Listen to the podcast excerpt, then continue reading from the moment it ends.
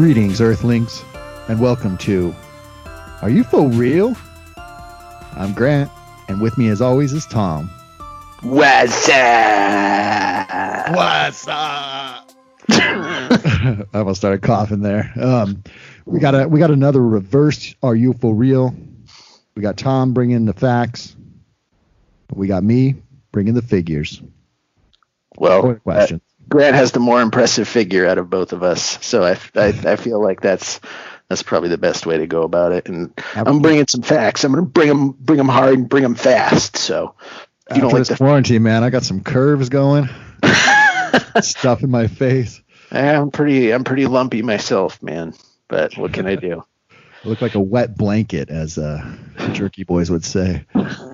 Um, but uh, let's not, let's not be too hard on ourselves here. We're we're surviving. but I got some news for you, Tom. Uh, before we get into the main Wait. topic, Wait a minute. Like you know what I'm talking about. Are, are- you mean UFO news? Yeah, that's right. Um, let's see, and of course I lost the links here. Let me bring it up. But uh, this one was actually uh, sent to me by by my parents. They saw it in the paper, and they're like, "Hey, I don't know if you saw this, but um, it's just a little blurb in the San Diego Union Tribune." And uh, but I'm pulling up the uh, the research I did on it. Got an article here that we'll link to. But uh, I'm going to quote from the paper here. Um, once again, that's a San Diego Union Tribune, the main newspaper in San Diego. And uh, it says latest sightings. UFO hunter Scott Waring discovered what he believes to be the quote entrance to an alien base on Earth on May 13 by studying Google Earth. According to the Mirror, Waring said the base doesn't fit in with its surroundings on a small and uninhabited island in Indonesia. And quote aliens would love to have a hidden base end quote in such a secluded location. Using a google earth tool he measured the opening which is about 66 feet across big enough he said to quote get a lot of alien ships in there end quote. One commenter on waring's youtube channel praised this finding quote my gut tells me this is 100% legit. Good job man end quote. And uh sorry I'm not treating this with too much gravity here. If you if you pull up the article, it does look like a I don't know how would you describe this, Tom? Uh, I, I know you looked at it. I sent it to you before we started recording here. It looks kind of like an angry mouth, or um, It does. It looks um it looks almost like an angry stop sign, but it's green when he does the contrast on it and everything. It, it's a, I, I'm almost certain it's just like a photo blip or like a photo. oh, what do you got? Like a stre- It looks like a stretched out photo, like when you do when you accidentally do a panoramic thing on your on your cell phone camera or your mobile phone camera. When you accidentally do a panorama and then it stretches out everything, it just looks like an object that's been stretched out accidentally by whatever this satellite photo is. yeah, that was my first thought on it too. I mean, I don't know. A lot of people in because I you know I went to the YouTube link. There's a video embedded in the article that we're gonna have the uh, posted on our. Uh, uh, come on, put a thought together, Grant. Um, you know, we're gonna post the link to it, but and it's got a video embedded in there, a short video where the guy excitedly is pointing it out. But uh, it does. That was my first thought. Is it looks like maybe even like a time lapse photo where there's like a drop of water on there or something to do with all the different lenses I'm sure they use in those cameras. Um, I don't know, but I think it is actually like a common error that occurs on on uh, Google Google Earth, as the, some of the commenters were saying on the video. So it does look creepy. It does. I got to say, it looks it looks pretty neat, but I think it's easily explainable, and it's well, not bloody likely to be a an alien base. I'm afraid. Right. A lot of uh, people were pointing out too, even though he says it's uninhabited, it looks like it's right next to some kind of a plantation or something. There are there are quite a few buildings Well, around. I, I guess it could be verifiable unless it. Uh, at one point, he talks about cloaking technology, uh, so maybe um, maybe the base is cloaked, and we'll just never know. But uh, if there's any, if you know, we any of our thousands and thousands of listeners in Indonesia want to go check it out and get back to us, uh, please feel free. Uh, thank you.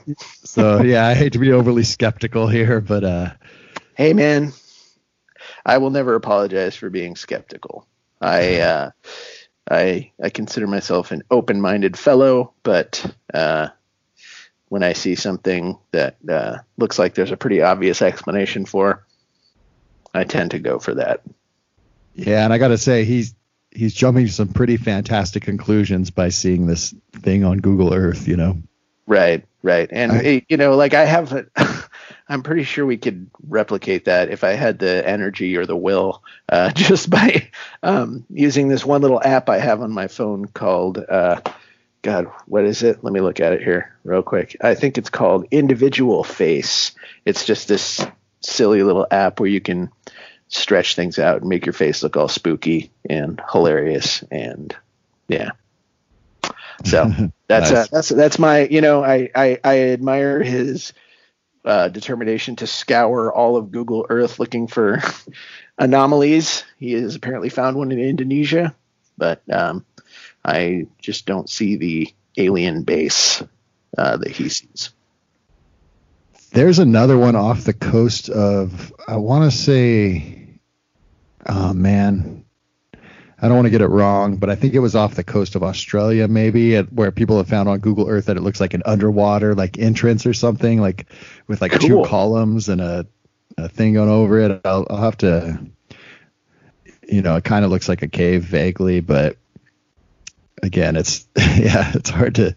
Cool. I, mean, you got to look I like for things other. That, hey, I like things that look cool, and and to be to be honest, this this Indonesia picture looks pretty cool. If you want to look at it, it looks more like a Sarlacc pit monster from uh, Return of the Jedi. That uh, was the first thing I thought too. Yeah. Um, but yeah, it's interesting. Don't sue, us, take, don't sue us, Disney, for mentioning that. if you want to take a look at it here, but um, all right, yeah. What what do you got for us today here, Tom? All right, I guess I'll take it away. Um, excuse me. Um, and once again, guys, thank you for listening uh, and bearing with us during the the the COVID thing, because as you can probably tell, we're still doing this over Skype. Um, so I apologize if my voice sounds a bit wonky or Grant's voice sounds a bit wonky. Uh, you know, once this is all over with, Grant and I will be recording in the same space, in the same room, and uh, we will be uh, using mics that uh, that sound awesome, as opposed to having to do this over the internet. So, thanks for sticking with us. Um, yeah, it's always awkward talking on these things too. You know. Um, yeah, I wanted to apologize for. Uh, obviously, we've we've been saying that our schedules are all turned around and everything, and we're still adapting to that. So we kind of missed out last week here. So sorry for dropping the ball for you guys, but um, yes, you know. yes, thank you for being patient. Um, I might be having some uh, job changes coming up as well, so as always, we'll keep you posted. But in any event, our subject this week oh, wait, let me let me cut you off one more time here, Tom, because sure. I did find that uh, the truth, and it it wasn't Australia. That was my other guess would be around Florida or whatever or uh, no, I guess this is Hawaii. Anyway, the truth behind the Malibu underwater alien base, and um, off Malibu? Malibu? That's California. Is that California? Okay. Yeah. Um, yeah, and there's an interesting that's picture where Tony Stark lives. Oh, okay. I should have known. Tony Stark. That's yeah. Iron Man. Yeah. All right. The Iron Man. Okay. I'm not. I'm not too well versed in the uh, Marvel universe or the DC oh. universe. Well, guess what? It's going to be uh, required watching for our children. Um, if Disney has anything to say about it. So uh, you've been watching a lot on Disney Plus or what? I have, man, and I got to say I, am loving the Disney Plus. Uh, yeah, it, they have all sorts of great stuff, and it's a it's a trip how uh, certain things have aged very well and certain things haven't aged very well. Uh, right. There's some movies I used to watch as a kid that are either like completely heartbreaking and like make me super depressed as an adult. And uh, there's other ones I watched as a kid that are like, oh man, this is this still holds up wonderfully. But nice. Um, well, um, I'll, I'll put a link to this article too if you guys want to check out the picture. It is pretty interesting looking, but um, apparently uh, HuffPost says there's uh, they got the truth behind it. So I haven't researched it or anything, but anyway, please continue, Tom. I'm sorry. No problemo. Um, okay, so what we got this week, uh, ladies and gentlemen, boys and girls, dogs and cats, is the Gulf Breeze UFO Mania, straight out of Yeah. Gulf, Florida. Uh, this is a fairly famous uh, event that took place over several months and involved um, a few hundred people in Gulf Breeze, Florida.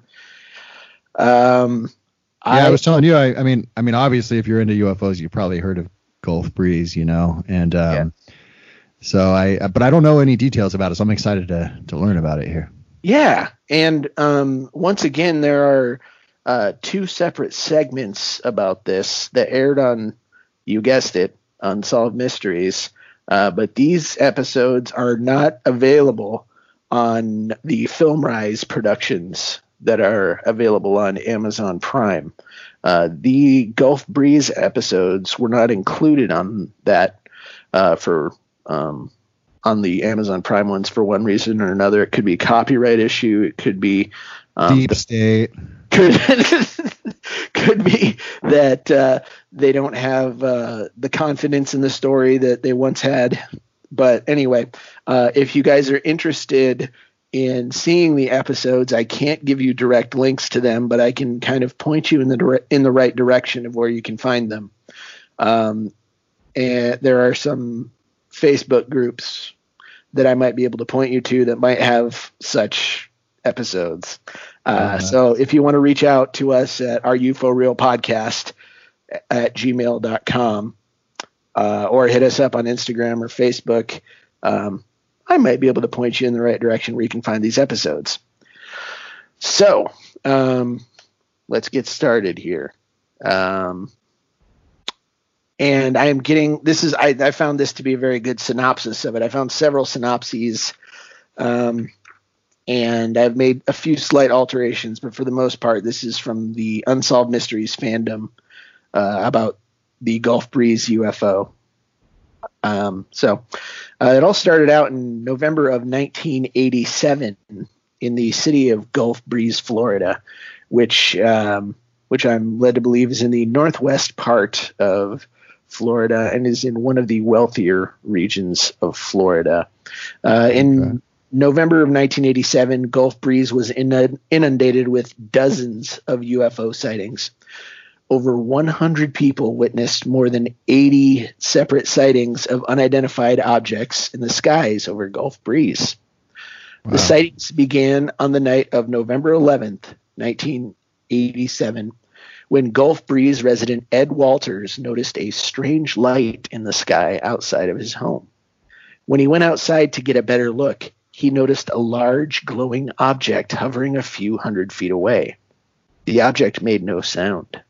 With his Polaroid camera, he took five photographs. And once again, this is one of those instances where you're going to want to see the pictures for yourselves, and uh, we will have links in the show notes for you to take a gander at these photos um, so you can see which ones we're specifically referring to. Or if you um, would like, you can just Google them. Just Google Gu- Gulf Breeze UFO, and uh, there's a plethora. Um, so The- yeah, the pictures are on the um the uh sorry, I didn't mean to hold it up here. The unsolved mystery synopsis or Uh, there's some on there, but there are also um, a lot of pictures in different synopses that I'm also going to be including in the in the show notes that I'm going to be referencing in this. okay. Um, so yeah, this guy Ed Walters um, claims to have noticed the sky, and he took, and uh, he took five photographs actually on the first time with his Polaroid camera, and he made the photographs public. And once those photographs became public, other residents began reporting seeing a similar object in the night sky. Five days after his sighting, uh, Ed brought the photos to the attention of Duane Cook, not to be confused with comedian Dane Cook, but Duane Cook, editor for the Gulf Breeze Sentinel.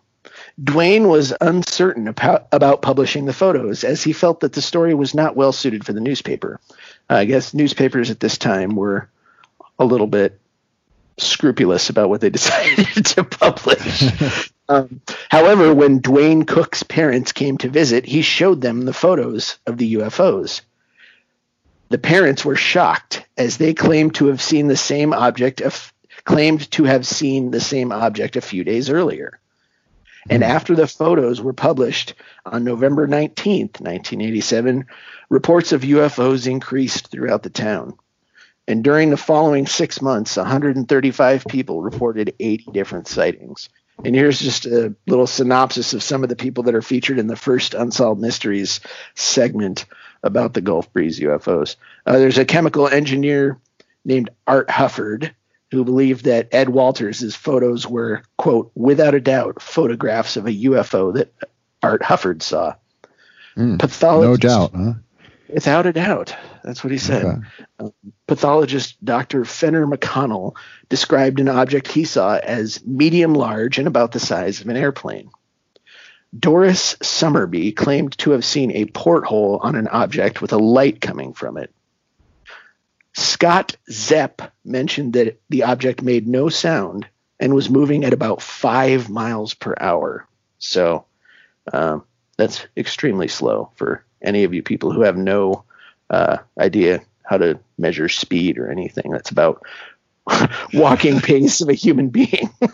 right, right. How did he um, measure that? Was he, is he a cop or something? Some kind of cop? No, Scott Zepp in the video looked to be about 17 year old, 17 years old, mustache, heavily mulleted at the time in the in the late 80s. Uh, so he was just using his, um, I guess, common sense. Uh, city down council, Florida.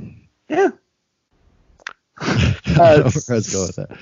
Uh, no, City Councilwoman Brenda Pollock described seeing a bright yellow orange light in the distance at one point. And a man named Jeffrey Thompson claimed that, that an object flew straight into the air, then stayed still at an angle for about 45 seconds to a minute. Now, from November of 87 to May of 1988, Ed took 37 clear, high quality photographs of UFOs. Due to the quality, many people became skeptical. However, Ed claimed that the photographs and his sightings were genuine, along with the other witnesses. And that's, you know, as an aside, I'm gonna, I'm, I'm departing from the article slightly here. That's one of the reasons why this um, intrigued me. I always kind of tend to gravitate towards stories that have photographic evidence and or many witnesses. And this one has both. There's photographic evidence which some people dispute as we'll get into in a little bit. Um, but there are hundreds of people who saw stuff uh, or who have claimed to have seen stuff around gulf breeze in the late 80s right. Um, okay on december 3rd uh, i'm assuming it's still 1987 uh, the Sentinel, the Gulf Breeze Sentinel, received two anonymous photographs of an object. And on December 23rd, the photo received more photograph, photographs. This time, the photos showed more than one object in the frame at the same time. The day after those photographs were allegedly taken, Ed also took photographs of multiple objects in the sky. On December 28th, he captured the objects on videotape. In another photograph taken on December 2nd, Ed captured an object with a beam of light coming from it and hitting the ground. The light was also observed by five other witnesses.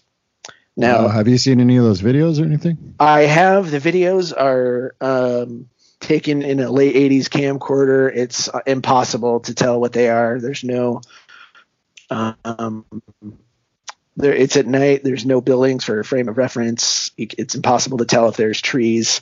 Um, and it just looks like a, uh, just kind of lights zipping around. So the okay. video is less than convincing to me. And i know the the article kind of takes that i'm reading right now takes the tone um, that Ed, it's basically from Ed's point of view, obviously. Like Ed is claiming that he took these pictures of these things and he's claiming uh, what he witnessed, but there are certain people who disagree with him, as we will get to uh, in a little while. Um, Ed's closest encounter occurred on January 12th, 1988. He was driving along a deserted road about five miles from home when he encountered a bright light. The light was so bright that he drove off the road to avoid it. He took another photograph of the object, which was in front of his truck and close to the road. So there's um uh, that this is one of the most famous pictures that he took, um, and I don't know if it makes it clear in this article, but in the unsolved mysteries segment, it seems it, it seems like uh, he had a Polaroid, like an early version of a Polaroid, um, not the kind that would take a picture and just spit it out, but a kind you would take a picture of and then you would open up the Polaroid. At least that's how it's depicted in the in the article. Um, okay. Yeah. So uh, in this picture where he sees the object, so supposedly sees the object in the road, uh, you can see the hood of his truck, and you see what looks like an object in front of him up the road a ways, and the object appears to be illuminating the road underneath it. Oh wow! What does the object look like? Um, it looks like um, God, how would I describe it? It looks um, kind of like a hubcap, I guess you could say, um, but but not. Uh, there's a picture. You'll have to look at the pictures for yourself. Uh, it looks, I guess you could say, like a like two saucers on top of each other, but there there are what look like portholes uh, surrounding it uh, that have light coming out of them, and there looks okay. to be some kind of light source on the bottom as well. Mm. Um, and Ed's final reported sighting in Gulf Breeze took place in July of 1988. Um, I don't know if that's actually correct or not. Um, just bear with me for a second on that. Um, and a lot of people in the area speculated. Well, I mean, obviously, people are wondering.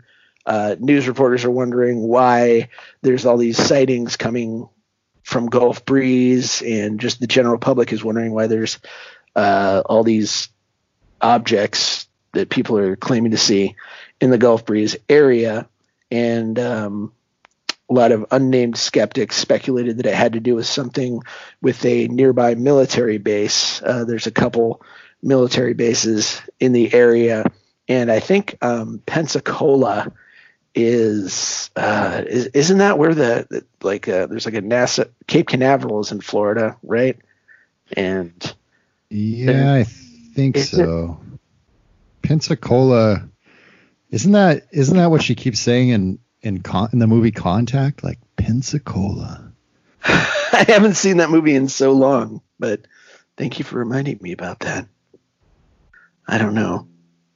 Um, so naturally, when people make extraordinary claims, they get asked to explain. So, when asked if the photos were a hoax, Ed Walters uh, voluntarily took two polygraphs and passed both of those polygraphs. Still, some experts believed that the photographs were faked. The experts pointed out the obvious brightness around the craft and note the lack of reflection on the light poles and trees around the craft. Okay. Also, it appears that the bottom of the craft is unnaturally flat, as if resting on a board. However, hmm. um, it should be noted that there are several witnesses besides Ed Walters who are certain that they saw a real object. Is it is it always the same craft in these pictures or hard to tell? Um, okay. The first five are definitely of the same craft, if that's what you want to call it. Mm-hmm. And then the other ones get a little bit more um, distorted, and the color changes a bit. Um, again, we'll have uh, if you want to rip through the show notes, uh, you can see them for yourself right now, Grant. Um, and mm-hmm. our listeners, obviously, if you're not familiar with them, um, actually, you know what, Grant? Maybe you shouldn't because a lot of the articles will give some stuff away that I don't want to give away yet. Okay, okay. I was going through a couple of them while you were talking and just trying to to see, but okay, okay. yeah, go ahead. Um, okay, a tele- television station in nearby Pensacola attempted to show how a hoax could have been accomplished. Reporter Mark Curtis worked on the case. The two most common theories presented were the photos were reflections of an object off a pane of glass, or double exposure was used to add the objects to the photos. And they demonstrated in the Unsolved Mysteries segment, the first Unsolved Mysteries segment, uh, how you could use a double exposure in the earlier Polaroid cameras. Uh, apparently, you can't. There's no way to double expose in the later Polaroid cameras, but the earlier ones you could just put the same piece of film back in there and take another shot. Oh, okay. Um, That's why it's important. It was important what kind of Polaroid he was using, or yeah, yeah, it was important uh, what kind of of camera. Um, a local model maker created a replica of the UFO and it was photographed reflected in a large piece of glass. The resulting photographs were similar, but not as clear as Ed Walters' photos. More importantly, it took multiple people to recreate the photo. Also, reporter Mark Curtis believed that people would have noticed Ed trying to hoax the photos.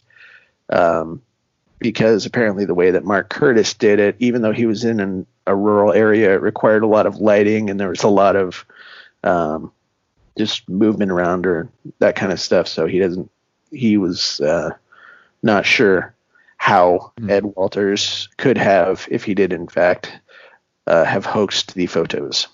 Right, because people would have seen what he was doing or something, or yeah. Okay. Uh, which I'm not sure I buy, but hey. Uh, that's what this reporter. That's this reporter's opinion, man. Um, reporter Mark Curtis also tried creating the photos using double exposure. Using a camera identical to Ed's, they photographed the model against black velvet. They then shot the background image over the same frame of film. The problem with this theory was that Ed only took some of the photos using a camera capable of double exposure. Also, in at least two of the photos, which um, you all will be able to see, uh, which I find to be actually kind of compelling, uh, the object is partially hidden behind a tree, which could not be done using double exposure. It actually, oh yeah. Uh, I mean, the object does look. Frankly, it does look like a reflection in glass. It looks like you have a. You're taking a picture of your like you're holding up a lantern and you're taking a picture of a lantern reflected in glass, but right. uh, it does look like the stuff uh, or this object is uh, obscured by trees partially sometimes. Hmm. Um, the videotape from Ed was also scrutinized by UFO experts. Uh, Bob Oechsler, who I believe is uh, he's uh, higher up in MUFON. Bob Oechsler observed the video and determined that it was a flying craft that was not operated by remote control. And when I watched that segment, I don't know how Oechsler came to that conclusion. Maybe because there's no sound and remote control at the time was like, Rah. I mean, drones are still, you know, home drones are still kind of loud, but um, also Dr. Bruce Maccabee uh, who I think actually worked for the Navy. I think he's someone who is a, a Navy or a, he's a military photographic expert, I guess, uh, determined that the object was 12 feet wide and 9 feet tall. Uh, again, skeptics suggest that the UFOs are actually military aircraft being tested at the nearby Pensacola Naval Air Station. See, I answered my own question. Uh, however, the military has denied any involvement in the sightings, claiming that they do not have aircraft that match the description of the objects. Um, well, of course and, say that. Yeah, sure. Um, and so that was basically a summation of the first segment of the Unsolved Mysteries piece um, on the Gulf Breeze UFOs, which aired in 1988. And in the first episode, um, Ed Walters is actually referred to as Ray because he did not want to be identified at the time. Uh, he wanted to remain anonymous. Okay. Um, so there and, was, uh, just to repeat, so there was about 80 people that saw this object? Or? No, there were 100 and, let me see. Uh, I think the exact number used was during a six month period, 135 people reported 80 different sightings. Okay. Yeah. I, I wonder if they all all the descriptions matched of this object or what. Um, no, they didn't, and we'll get more into that uh, because the the second uh, unsolved mysteries segment, which aired uh, October third, nineteen ninety, roughly two years after uh, the first segment aired, uh, includes significant updates to the story. Okay. So, um, I'll bite my tongue and strap in then. all right, here you go. You ready? So, uh, in December of 1988, Ed Walters and his family moved out of their house in Gulf Breeze. Ten months later, the house was purchased by Bob and Sarah Lee Menzer. Um, and it's important to note um, that Bob and Sarah Lee Menzer did not know anything about the UFO history of this house when they purchased it. Okay. Um, so they bought it 10 months later, which would be October of 1989. Uh, in March of 1990, Bob Menzer went into the attic of the house to look for a shutoff valve for some water pipes. While searching through the insulation of the attic, he found a model of a UFO. At the time, Hmm. Bob did not realize the importance of it as he had not heard about the sightings beforehand. Two months later, in June of 1990, a reporter met with the Menzers, Bob and Sarah Lee Menzer, and asked them about the sightings. He also asked, this reporter also asked if they had found anything associated with the UFOs and with UFOs in the home. And at that point, Bob recalled the model that he had found in the attic. They brought the model down to the reporter, who took it to the offices of his newspaper. The following me- week, the story of the model's discovery made headlines in Gulf Breeze. Ed Walters, however, claimed that someone had planted the model in order to discredit him.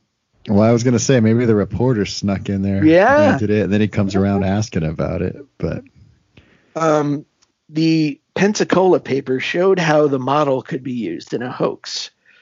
Reporter Mark Curtis believes that the model is quite similar to the object seen in Ed Walters' photos. Mark Curtis suspects that a similar model was used to make the alleged hoax photos. The model is nine inches across and six inches high. The black portholes are drawn on a strip of drafting paper cut from one of Ed Walters' discarded house designs. So uh, it's also important to note that Ed Walters was a building contractor uh, by trade. So Okay. I don't I don't know how they determined that the strip of drafting paper was cut from one of Ed's discarded house designs, but that is the claim being made here. In the- all right, it doesn't seem that important. Yeah. Uh, well, I it- guess he it- would have the know-how. Or Well, the thing is, if he made that model, I mean, oh, okay, I see. if it's using if it's a model made using his own material, that's kind of damning, and it kind of blows the reporter theory out of the water. Right, Um, right. According to Ed Walters, however, his plan was made. His plan was made, I guess they mean his house design was made in September of 1989, almost two years after his initial photographs. Also, the witnesses from the sightings are certain that what they saw was not a model in the sky. Gulf Breeze Mayor Ed Gray believes that the photos were a hoax created that Ed created so that Ed Walters could make money and publicity off of them. Although many became convinced that the photos and sightings were hoaxes, others still believed him. In fact, during a more recent sighting when Ed took new photographs of another object, there were other witnesses with him. This was a bit interesting to me as well. In January of 1989, Ed and his wife were walking in their neighborhood when they noticed a red object in the sky. They returned home and called Duane Cook right away, telling him to come quickly. And uh, Ed Walters in the segment talks about he was criticized for not calling people um, when he saw the UFOs previously. Right, get some other eyewitnesses. Yeah, exactly. He was criticized for that. So this time he decided to go and call people right away. Uh, they returned home and called Duane Cook, telling him to come quickly. Moments later, Ed was joined by Brenda and Buddy Pollock, along with Duane Cook and his family. They all saw a red object in the sky. I should say, they all claimed to see a red object in the sky. However, the object looked much different than the objects previously photoed by Ed Walters. Mm. After the object disappeared, Brenda took a time exposure photograph of the sky. The object appeared as one as a long string of colors. So that's a, that's a confusing sentence to me, and I, feel like I need to clarify it because I didn't write it. Uh, it says after the object disappeared, Brenda took a time exposure photograph of the sky. The object appeared as a long string of colors. So I guess she the object blinked out. I, I mean, I'm just I'm insinuating here. The object mm-hmm. blinked out, and she took a time exposure of the area in which the object blinked out because I guess if it would if it disappeared, she would have no way of knowing if she was actually photographing the object or not. But right, um, there's a there's a picture of Brenda holding up um, one of her time lapsed photographs, and uh, it just it, it looks like um, it looks like a time lapsed photograph of a light moving around. So um, right. Is it different colors then, or like um, a, like something yeah, changing yeah, colors? Yeah, it is. Um, it's, and it's not in, not in a straight line or anything. It's like no, it's like not something that it, was moving around. Okay. Yeah, it's um, it it's kind of zigzaggy, and um, it, you'll have to check it out for yourself. It it does look pretty neat. Um, experts determined that it had made over 100 color changes in the three second exposure. Oh, it's only a three second exposure? Wow. Yeah. Okay. Um, this incident was only the second time that someone other than an immediate family member had seen Ed photograph a UFO. While this seemed to give credibility to Ed and his photographs, other witnesses later emerged that suggested it was a hoax after all. And this is where things start to look pretty bad for Mr. Walters here. Uh, oh, really? One week after the UFO model was discovered, and I assume it was um, uh, after it was brought to the newspaper's attention, 20 year old Gulf Breeze resident Tommy Smith came forward. Tommy Smith claimed that Ed Walters had asked Tommy Smith to help create the hoax photographs. According to Tommy, in January of 1988, Ed gave him six photos and told him to take them to the local papers. However, Tommy did not go through with it. For two years, Tommy kept this information secret from everyone except for his parents. However, Tommy said that he came forward because the model would help show that his story was the truth. Ed, mm-hmm. of course, claimed that Tommy was lying. In another, well, I, I gotta say, because I did see that like the picture of the model next to some of the photos, and it looks pretty similar. Um, uh, and it's it looks damn near identical. I have to say. right. so that seems weird. Like I could see. Well, I don't know. Even that's kind of weird. Like if you make a model of the object you've been seeing or something. But with his story too, it, um, I don't know. It just seem, it does seem a little fishy. I got to say. But I'm I'm sorry. I didn't mean to interrupt yeah, you there. Yeah. No. And Grant, once again, no sorries. Okay. Please. That's, that's just how I roll, man. I'm going to apologize for everything, but. um, in another newscast, uh, Mark Curtis helped show how one of the photographs, where the UFO appeared to be landing on the road, could have been faked. UFO researcher Jerry Black later discovered a suspicious trail of money that led to Ed Walters, giving indications of a hoax. However, the UFO sightings in Gulf Breeze have never been completely explained. You know, so, do you have some more information about that trail of money? About the yeah, there's some there's some money trail stuff uh, that comes up here uh, shortly later, uh, shortly in a little okay, bit. Okay, okay, okay. Yeah, sorry. No problem. Um, so that was the basically the the sum of the unsolved mysteries uh, segments, which once again you guys should check out.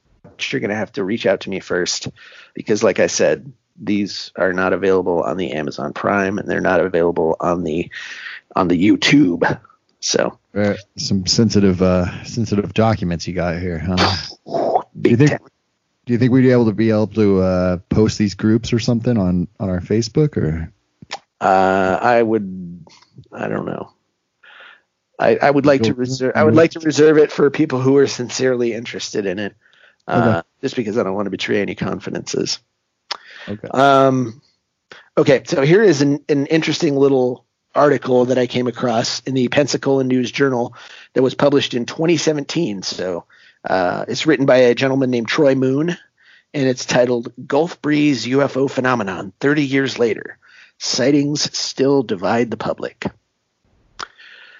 Uh, and I quote For World UFO Day, we take a look back at some of the most buzzed about sightings of unidentified flying objects. Uh, three decades after Gulf, a Gulf Breeze building contractor released eerie photos of circular UFOs to local media and set off a year long skywatching phenomenon, the so called, quote, Gulf Breeze sightings have become part of American lore.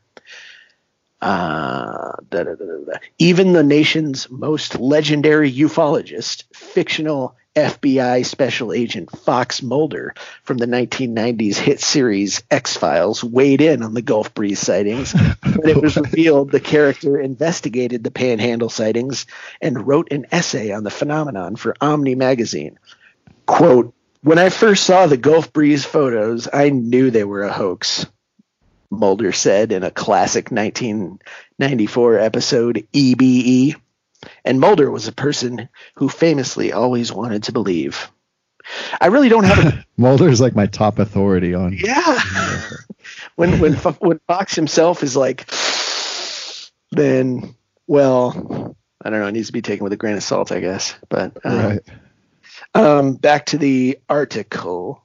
Uh, quote, I really don't have a good opinion on whether they're faked or not. There was so much controversy about it, and MUFON went back and forth about it for years. George Williams, state section director of the Florida, Florida Mutual UFO Network, said.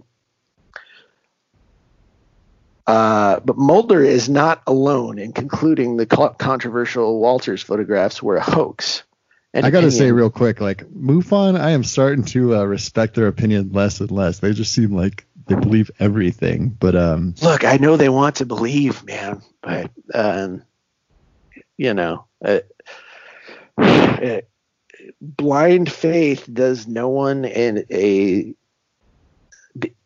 is not beneficial to anyone in terms of this stuff. And being so quote unquote open minded that you're willing to be um, gullible basically. Yeah gullible. That's what it is. It boils down to gullibility. And like you know, you, no one wants to.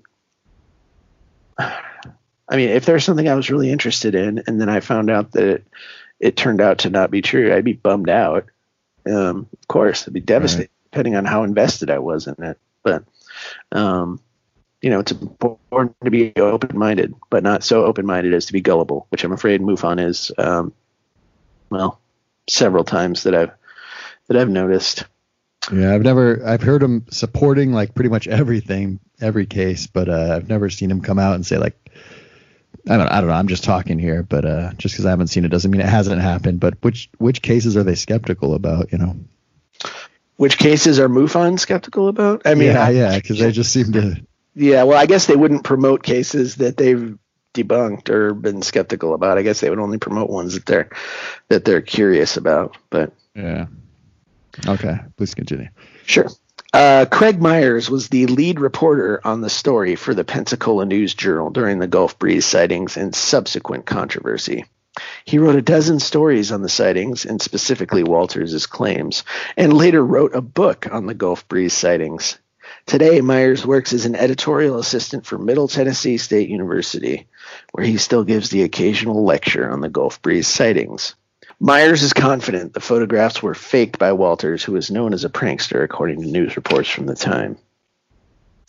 Maybe it started as a fun prank, Myers said, but then it just took off and snowballed. He's probably the smartest guy in the room in most of the rooms he walks into. Walters could not be reached for comment, but has always maintained the photographs he took were authentic. He also wrote a book on the topic titled Gulf Breeze Sightings. Hmm. And even now, there are those who believe Walters' story and the validity of his photographs, including U- noted UFO researcher and physicist Bruce Maccabee, who has written numerous research papers and technical papers on the Gulf Breeze sightings. Uh, I think they're real. He said, he, meaning Maccabee, said of Walters' photographs, dismissing the model found later. I think the model is a hoax. Hoax squared. End quote. Okay. Uh, I, I, don't know if that he means that like the the model doesn't exist in reality, or if it was. I guess I assume he means it was planted by right, right. by Black or uh, a reporter or something like that. Uh, even if you dismiss Walters' photographs, Maccabee said, there were too many other witnesses who claimed to see UFOs in the Gulf Breeze area, and not all of them could be ignored. You had politicians reporting seeing objects, he said. There were so many sightings that you have to account for unless you believe there was a mass there was massive collusion on the part of resi- the residents of Gulf Breeze and Pensacola. Right. think about that, Grant? Well, there's a ton of people who are seeing stuff. Do you think that was um, do you think they all just kind of occurred independently of each other or do you feel like no, not necessarily. But I mean, if if it's in the news that there's spaceships flying around, then people might be more apt to be looking up and then seeing strange things and uh, reporting it. So that's kind of why I was asking before. Like, you kind of have to look at what they saw on a case by case basis and see if it's all similar or or what's right. going on. You know. And I didn't. I have not read any of the books that have been written about this yet. I just haven't had the time. Um, but I would like to see an actual chronology of the reporting, if that's possible, like of when they were reported, who reported it, and the descriptions of the reports. Um, right. Because I know it's over like a six month period, um, but it would be interesting just to see it kind of mapped out. And also, it occurred to me like he's saying it would take a mass, massive, uh, collusion. collusion or whatever. But uh, but wouldn't you have to to to plant a model and then, uh, you know? Because I was thinking like like how would you do that would you pay the people that own the house just to say they found it there or um, you know i don't know i was thinking too like if the government was trying to cover something up like that's how they go and do it is they discredit the people that report it right so you send Richard Doty in there. Some kind of spook. Yeah, exactly. Yeah, yeah. Exactly. You send you send the you send the Dotester in there. Uh, that's the guy from Mirage Man for um, people who haven't listened to our Mirage Men episode yet. Um, it, it, does seem it seems odd to me that people were sending in anonymous photographs too. Like that seems a little suspicious. I guess if if you want to lean, I don't know why. I mean, who knows? I guess people might not want to be associated with it and just send in the photo, but um, especially along with what the what his friend said that he was offered money to uh, or told to send them in himself. But anyway, let's keep going. Sure. Uh, and I'm continuing from the article. Uh, uh, Denise Boone was living in Gulf Breeze at the time with her daughters, who were then six and eight years old. My daughters and I saw something spinning just barely above the trees at dusk, she recalled. We were on Central Drive off Highway 98 looking west toward the sound side. They saw it first and came inside to get me. I couldn't believe what I was seeing, but I know I saw something in the sky that rotated. It wasn't a plane or a copter. There are countless stories like that. Hundreds of people began watching the skies over Gulf Breeze, most congregating at watch parties at Shoreline Park. Dozens reported sightings, but no one came close to matching the clarity and proximity of Walters' photographs. I really don't have a good opinion on whether they're faked or not, said George Williams, state section director of the Florida Mutual UFO Network in Tallahassee and the field investigator who has investigated the Gulf Breeze sightings extensively. There was so much comfort, controversy about it, and MUFON went back and forth about it for years. But he made a bottle and buried. But he made a model and buried it in the installation. That just in the insulation. That just doesn't sound right. But I don't know. it does seem a little odd. Um, it seems but, odd that you would leave it there too, but I, unless he just like hid it from himself or something. But. He hid it and then I don't know, forgot it. It seems like a pretty big thing to forget, like uh, right. when you're moving. But I don't know. Uh, but no matter no matter Walters' photos, Williams said Gulf Breeze and Pensacola remain a UFO hotspot. We still get reports of interesting stuff in the area, he said. And in 1987, you had hundreds of people besides Walters reporting sightings. It's always been an interesting area. So uh, the last article I'm going to delve into here about the Gulf Breeze mania is from the Iron Skeptic. I think I have cited the Iron Skeptic before. Uh-oh. have Yeah, you cited ju- it? I don't. I don't know if I don't know, but is that isn't that the one that we talked about last week or That was the week before last? Actually, that was last skeptical. In, that was skeptical Oh. Inquirer magazine. That's the right. Iron Skeptic, I think, is just a blogger, um, but uh, this is where the money trail kind of starts to come in. Um, so I this is from an article uh, that the Iron Skeptic wrote that's going to be in the uh, show notes as well. And I'm kind of just doing bits and pieces of the article so we don't rehash stuff over and over again.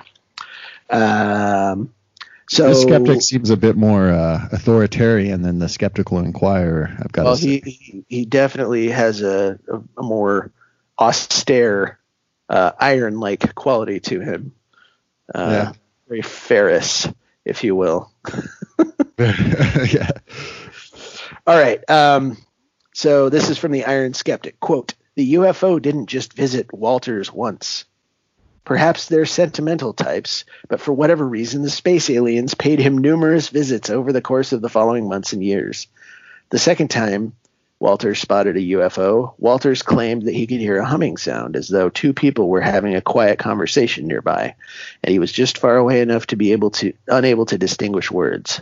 Looking up, he saw a sparkling star that soon fell to Earth and re- revealed to be a spaceship. With the reflexes of an Old West gunfighter, he took a photo of the thing. Here's where the story takes a turn for the absolutely awesome. Up until the night of December 2nd, Walters had no idea what was inside the flying egg. All he knew was that it could hit him with a blue beam that would talk to him and then knock him on his ASS. Well, I But- wait, we haven't heard any of these details before, right? This is some interesting claims. Well, apparently, uh, Walters had described it as a flying egg. I think uh, this must be from Walters's book that the Iron Skeptic has read, um, okay. which unfortunately I've not got around to reading it. Um, If that it- happened, that's a pretty crazy story. yeah. But, uh, Uh, well, it sounds kind sounds kind of like uh, if that's what he said, it sounds a little bit Travis Walton-y, where a beam comes down and blasts you. that's true. Well, um, yeah. Why did he have cameras on him all the time? Well, I guess when he first saw it, um, he was just in his house and he happened to see it and he was like, "Oh, bam, there we go." But maybe uh, after he saw it after that, he wanted to just make sure he had his camera on him at all times. Obviously, pre-cell phone era, so it would be, if, unless you're a photographer, it would be kind of weird to have your camera on you all the time. But Right. um, okay. Um, at 3 a.m. that excuse me, at 3 a.m. that night, he was awakened by his dog barking. Going to a pair of French do- French doors, he quote pulled up the bedroom window shade to see this small shielded being standing just on the other side of the glass, looking in Walters's eyes. Yikes. It says, Behold, Walters' unintentionally hilarious sketch of the being. So we will include a sketch of the being done by Mr. Walters in the show notes. Uh, it's Oh, in the it's in the Iron Skeptics uh, webpage. Are you looking at it, Grant, or have you yeah, seen I'm it? pulling that up right now. Okay. I mean, the Uh, hilarity. Whoa. Looks like an iron skeptic himself, this being. So this is a pretty funny description of it from the Iron Skeptic. Apparently, the, sca- the space aliens, with all their advanced technology, decided to send one of their guys disguised as a knight of the Round Table to peep into Walters' bedroom. it was about four feet tall and encased in metal plates. Unable to distinguish between the hand and fingers on the thing, Walters was able to see a pair of all black, terrifying eyes behind a clear visor like section of his helmet. His sketch has an outline of what he suspected the head to really look like. It is the it is the light bulb shape a la the Andreasson abduction. The creature also held a long, thin silver rod in its hand. The creature looked at him for a moment, turned, and sauntered off. Walters, once again displaying nerves of steel, gave chase to the creature, but as soon as he left the safety of his back porch, was once again struck by the blue beam that immobilized him until the creature was safely away. In a field near his house, Walters saw a second blue beam descend, which he suspected was the UFO retrieving the interrupted creature. As soon as the beam dissipated, Walters retrieved his camera and duly photographed the departing spaceship. But why would Walters go through so much trouble to create fake spaceman photos? The answer is, as always, for the money. It's the money. Show me the money. Uh, William Morrow, the head of the publishing company that produced Whitley Strieber's book Communion, is said to have paid out a $200,000 advance for a book that Walters was to write. The National Enquirer ran a series on Walters in March 1990, and though the exact numbers remain unclear, I think it's safe to say that he did not walk away from them empty pocketed. ABC TV is also said to have paid out $400,000 for rights to a never produced miniseries. So we know that Walters made at least a cool half million dollars on his investment of time. So, um, not bad. Yeah. So I am 98% certain that this is a hoax, that the um, that the Walters photos were a hoax. If you look at the models, um, they're nearly identical, and it's just a more logical explanation. So, yeah. if you're if you're wondering why I would even include this as a story for something that is pretty pretty clearly a hoax, uh, the reason I wanted to discuss this with you, Grant, is because I think it's more fascinating that the hundred the several hundred people uh, who claim to have seen things uh, throughout the area. Um, I think it's an interesting study in UFO hysteria, almost. Not unlike the UFO cults of the 50s and the 60s, where people were just saying uh, manifestly ridiculous stuff like they had been kidnapped and taken to Venus and given a tour of Mercury and that kind of stuff. Um, there's horses on Venus. There's horses on Venus. yeah, well, it sounds we ridiculous, do, we, but what if it's all our, true? You know? Yeah, that that's our Ali G reference for the for the show, guys. Uh, but there might be more. Um, I think that's where you lot come in. That's where you lot come in. I think we just make the same reference over and over, but um, I feel like um, that people got caught up in this saying, "Oh man, this is kind of neat. This is unexplained. I want to be a part of this too. I like being a part of something new and interesting. I like being a part of uh, almost like a club of people who have had weird things happen to them." Well, and, even since doing this podcast, I've been looking up at the sky more, and like I, I kind of mentioned it before. Like we were texting each other when we saw Venus one night, and then um, I mean, it does look look strange, you know, not to dismiss everything as just astronomical objects. But um, sure. Uh, my wife and I also saw saw Venus another night, and I was it's it's so bright it looks like it's a closer object, and my eye was even playing tricks on me that it it looked like it was moving in relation to the building, you know, but it was just you know how they say if you like stare at something it looks like it's moving or whatever. I, mm-hmm. I've never really experienced that before, but but that definitely happened that night, you know, and I we were we were kind of getting freaked out and everything, and then I I pulled out a, you know, downloaded an app and said, eh, I think there's horses on Venus, you know. There's horses on Venus. Um, but, um, yeah, and and you know, I I I'm not a big fan of just outright dismissing accounts as swamp gas or Venus or um, Mercury or uh, just astronomical um, phenomena all the time. Um, again, it comes down to the case itself and and the witness and what they saw. You know, it's hard to just make a, a blanket speculation about you know 100 people saw strange things or whatever. Sure, sure, um, and uh, and you know to be to be fair, uh, it the, this was a large cross section of people at least uh, ones that were portrayed in the unsolved mystery segments. There was a, a chemical engineer, there was like a, a newspaper editor, there were um, I think a city council person. Um, what kind of chemicals was this guy engineering? You know, he's probably LSD. Actually, it's interesting you say that because that's where I was going with that. No, yeah, no, I'm um, just kidding. I, am no, he's probably a bright guy, you know, but uh, Yeah, and there was a, a forensic, rocker on chemicals. So. uh, forensic pathologist, um, all sorts of different people who who claim to have seen weird stuff. And I can't remember which gentleman it was, but he was saying like, "Look, I wasn't into any of this UFO stuff at all until I saw it with my own eyes, and now that I've seen it, I'm like, wow, this is this is really a thing." Uh, and I'm paraphrasing him, obviously, but um, that's why I implore you guys to reach out to us uh, to check out these episodes so you can see these testimonials for yourselves.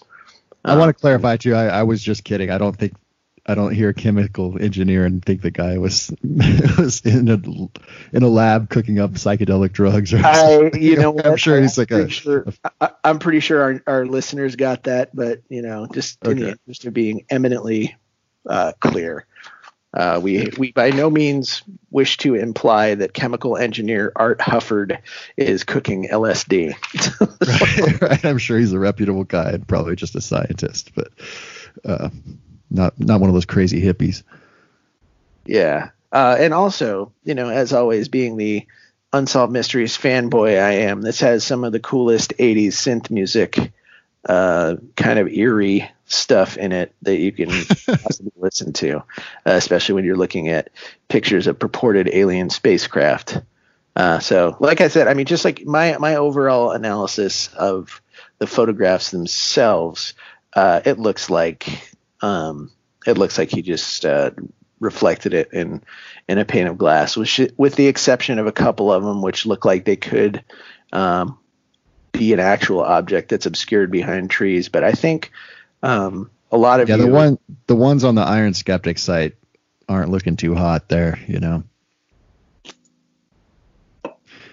Um, Yeah. those are just bad examples. And his drawing is, I mean, who knows what aliens look like or whatever, what kind of suits they wear, but it is kind of silly looking. Yeah, and I hate to say it, man. Once, but once you introduce like physical aliens coming up and peeping in your window, I, I'm, I'm sorry, man. I just don't.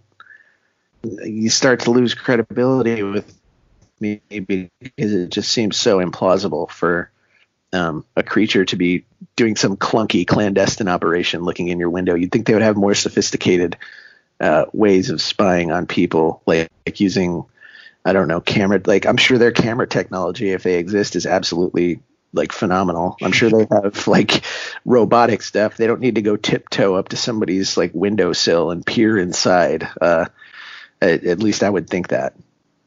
Yeah, it, it seems strange that they would just be peeping toms and then Yeah, and he then walks run. up, they just take off. Yeah. they do like the little Jawa noise. They're like, "Whoom, ding, ding," like just I like mean- go.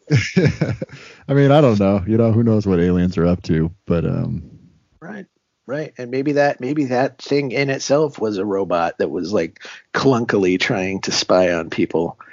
But you know, it's one of those things too where the story just keeps amping up. It sounds like like at first, oh yeah, I just saw this, and then oh this happened, and then this happened, and then this happened. Like, Right. you want to get the book yet, or like I got enough to fill up a whole book here. You know, it's it's also easy in hindsight to go back and be like, well, he made all this money with this book. Like, you know, who knows Uh, if if some, you know, if you have a crazy story like this, then and it really happened to you, then maybe the same thing would happen. But it's Yeah, and you know what? To be fair, the Iron Skeptic is the one coming up with these numbers. I don't. I have not verified that uh, Ed Walters actually received half a million dollars, but um, if the Iron Skeptic is to be believed, um, five hundred thousand clams is nothing to sneeze at, especially in 1989. Um, so money, uh, money, money that- does a lot of talking.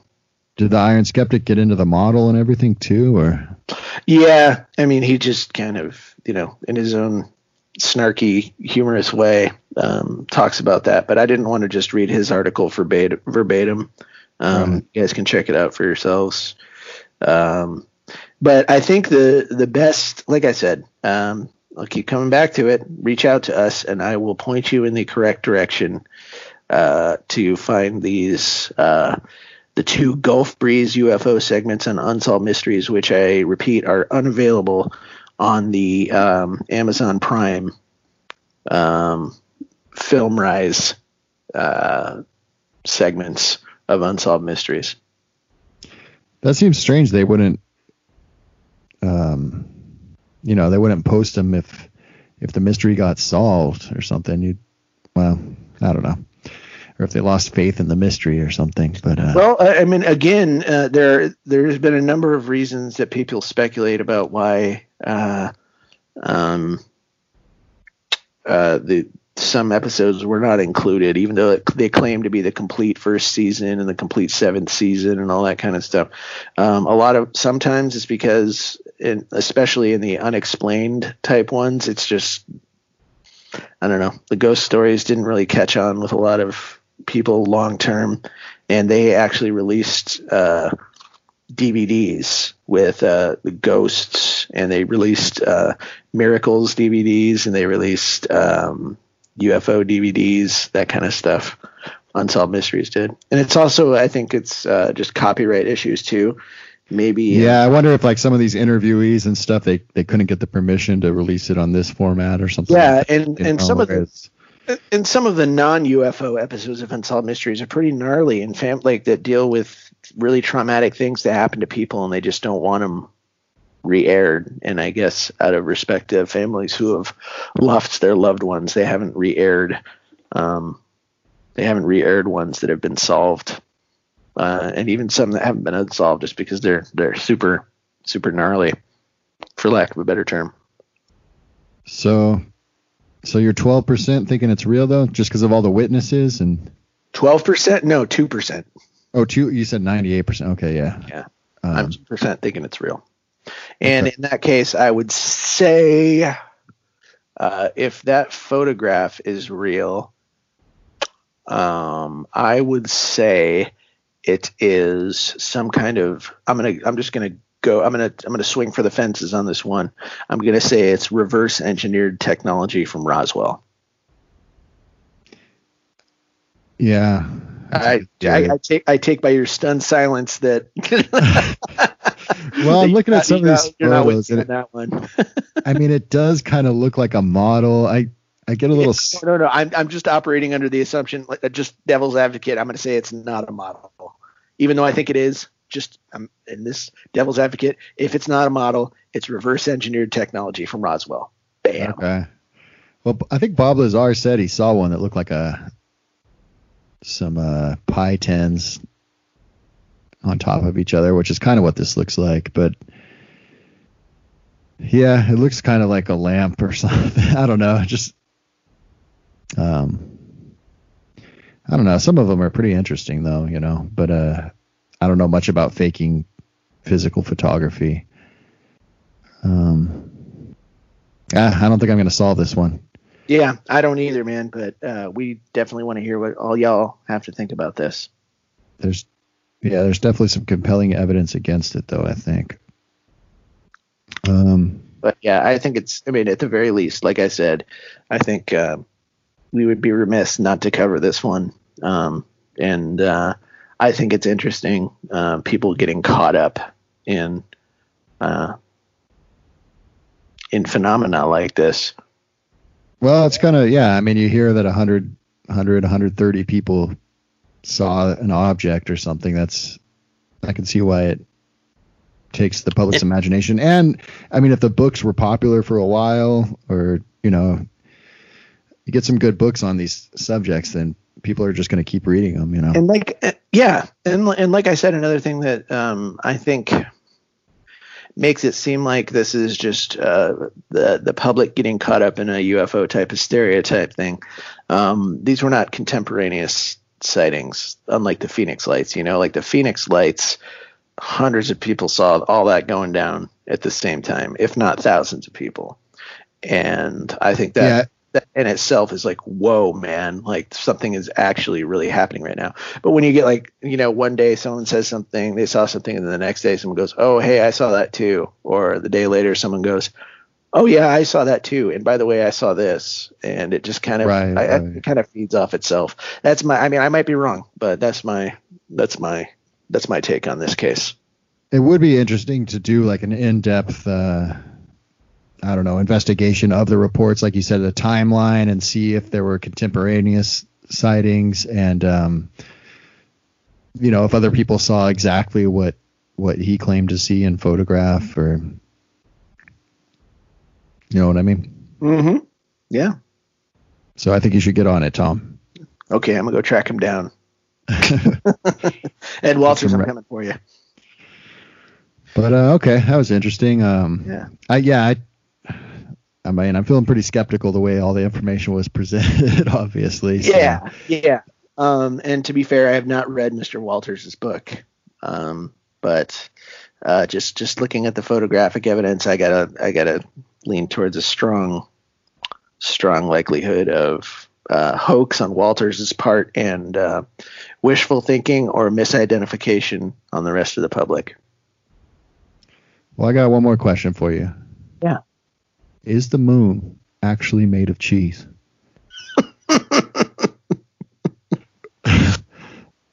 When will moon?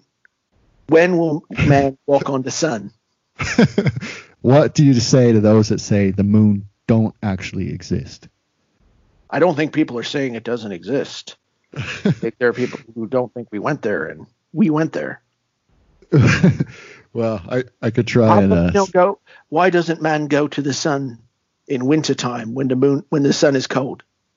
Totally butchering the delivery on this guy. I'm exhausted today. But uh, check out Ali G's uh, interview with Neil Armstrong. It's Buzz Aldrin. or Buzz Aldrin. Yeah, yeah. There is no interview with Neil Armstrong. I'm sounding like Ali G here. Yeah. Oh with God. uh, with uh, with Buzz Lightyear, as he puts it. I'd but, sit uh, here with my main man Buzz Lightyear. why why? Big up yourself. so funny.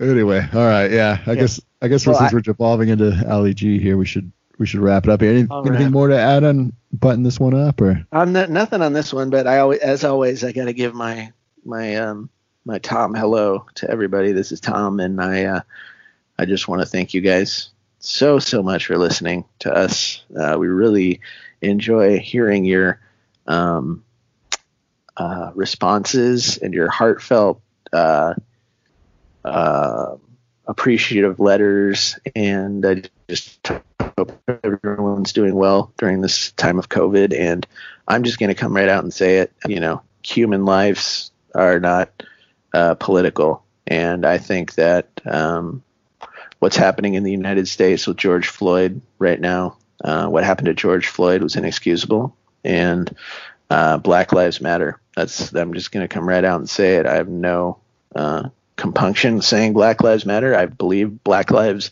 uh, more than matter.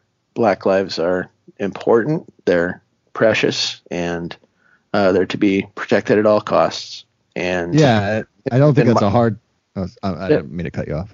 Yeah, and it's um, you know, if there's a lot of people shouting all lives matter and everything, and that is just, to me is just completely misses the point. And um, I just want to express my my support for my support, love, and admiration for the for the black community these days, especially uh, in their you know in this gruesome time that we're in in the United States right now. So that's Yeah, I- that's what I'm saying.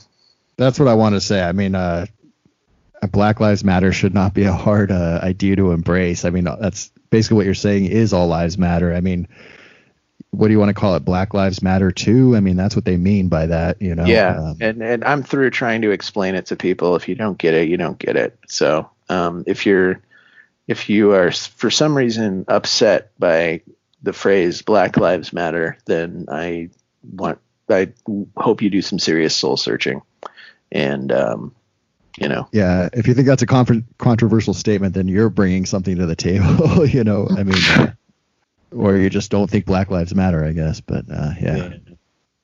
So that's uh, like I said. I mean, this is the UFO podcast, but again, there's so much happening in the world right now in 2020, and I would be remiss if I did not um, mention um, my unending uh, love and support for our um, black brothers and sisters out there.